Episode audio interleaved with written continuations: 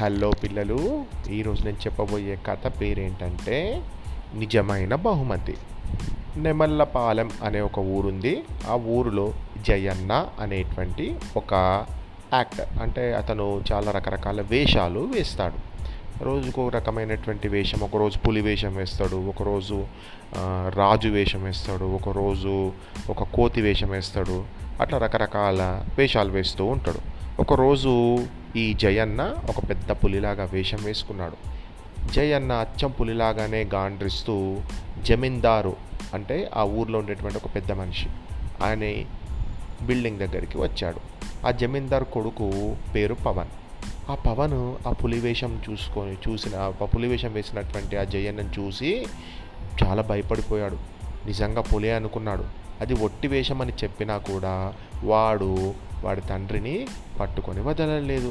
తెల్లవారేసరికి పవన్కి జ్వరం వచ్చింది. పులివేషాన్ని చూసి భయపడడం వల్లే జ్వరం వచ్చిందని చాలామంది అన్నారు.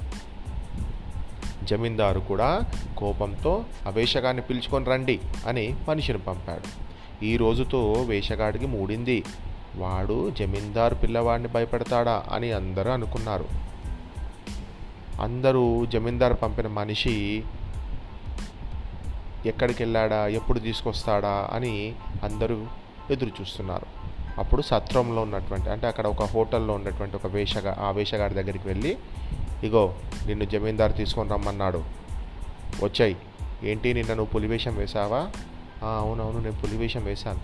నీ పులివేషం చూసి మా బాబు, చిన్న బాబు భయపడ్డాడు, అంటే పవన్ భయపడ్డాడు అని ఆ వచ్చిన మనిషి చెప్పాడు.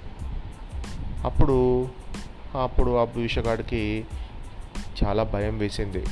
భయం భయంగానే భయం భయంగానే ఆ వేషగాడు అయినటువంటి జయన్న జమీందారు ఇంటికి వచ్చాడు. జమీందారు ఇంటి లోపల ఉన్నాడు. లోపల నుంచి డాక్టర్ మాటలు వినిపిస్తున్నాయి. అయ్యా, మీరు ఊహించినట్లే విపరీతమైన భయంతో మీ కొడుక్కి ఇలా అయింది. నేను ఇచ్చిన మందులు వాడండి, రెండు రోజుల్లో కోలుకుంటాడన్నాడు ఆ డాక్టర్. ఈ జమీందారు బయటకు వచ్చాడు. జయన్న ఆయనకు నమస్కరించి, అయ్యా నేను ఏంటయ్యా, ఎవరు నువ్వు? అయ్యా నేనేనయ్యా, నిన్న పులివేషం వేసుకొని వచ్చిన జయన్నను. నా తప్పు, నన్ను క్షమించండి. నేను ఆ పులివేషం వేసుకొని వస్తే మీ బాబు నన్ను చూసి నేను నిజంగా పులి అనుకొని భయపడ్డాడు, నన్ను క్షమించండి అని అన్నాడు. అప్పుడు జయన్న అన్న మాటలు విన్న జమీందారు నవ్వుతూ, ఏంటి జయన్న క్షమాపణలు ఎందుకు? మా వాడు ఎప్పుడు కూడా జూకి వెళ్ళినా కూడా ఎప్పుడు కూడా పులిని చూసి భయపడలేదు. అలాంటిది నువ్వు వేసిన వేషం చూసి భయపడ్డాడు. అంటే ఎంత నువ్వు న్యాచురల్గా యాక్ట్ చేసినావు, నీలో ఒక మంచి యాక్టర్ ఉన్నాడు అని చెప్పి అతనికి హండ్రెడ్ రూపీస్ ఒక గిఫ్ట్ లాగా ఇచ్చాడు.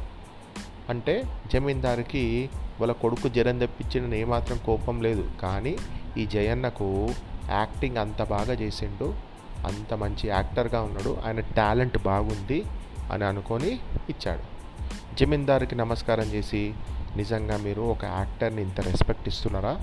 ఒక యాక్టర్ యాక్ట్ చేయడం అంటే ఎంత కష్టమో మీకు తెలుసు, కానీ మీరు ఇంత మంచి నన్ను మీరు నా టాలెంట్ని మీరు చాలా ప్రోత్సహిస్తున్నారు, అంటే అందుకే నాకు మీరు బహుమానం ఇచ్చారు.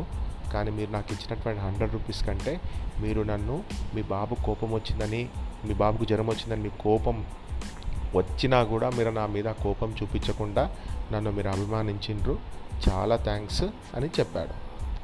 దీనివల్ల అర్థమైన విషయం ఏంటి అంటే, ఆ బాబుకు జ్వరం వచ్చింది, ఆయనను కోపడాలనా?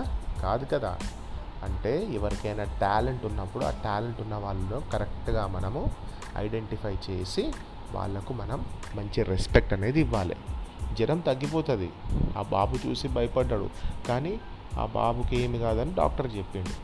కానీ ఇలా వేషాలు వేసుకొని ఉన్న టాలెంట్ ఉన్న వాళ్ళు చాలామంది ఉంటారు. వాళ్ళు సరైన ఆపర్చునిటీ రాకుండా అక్కడక్కడ అక్కడక్కడ తిరుగుతుంటారు. అలాంటి వాళ్ళకు మనము మనకు కావాల్సిన వాళ్ళకు ఏదైనా ఏదో ఒక సహాయం చేస్తే వాళ్ళ టాలెంట్ చూసి సహాయం చేయాలి. మరి మీరు కూడా అట్లా టాలెంట్ ఉన్న వాళ్ళని ఎవరినైనా ఎంకరేజ్ చేయండి, సరేనా?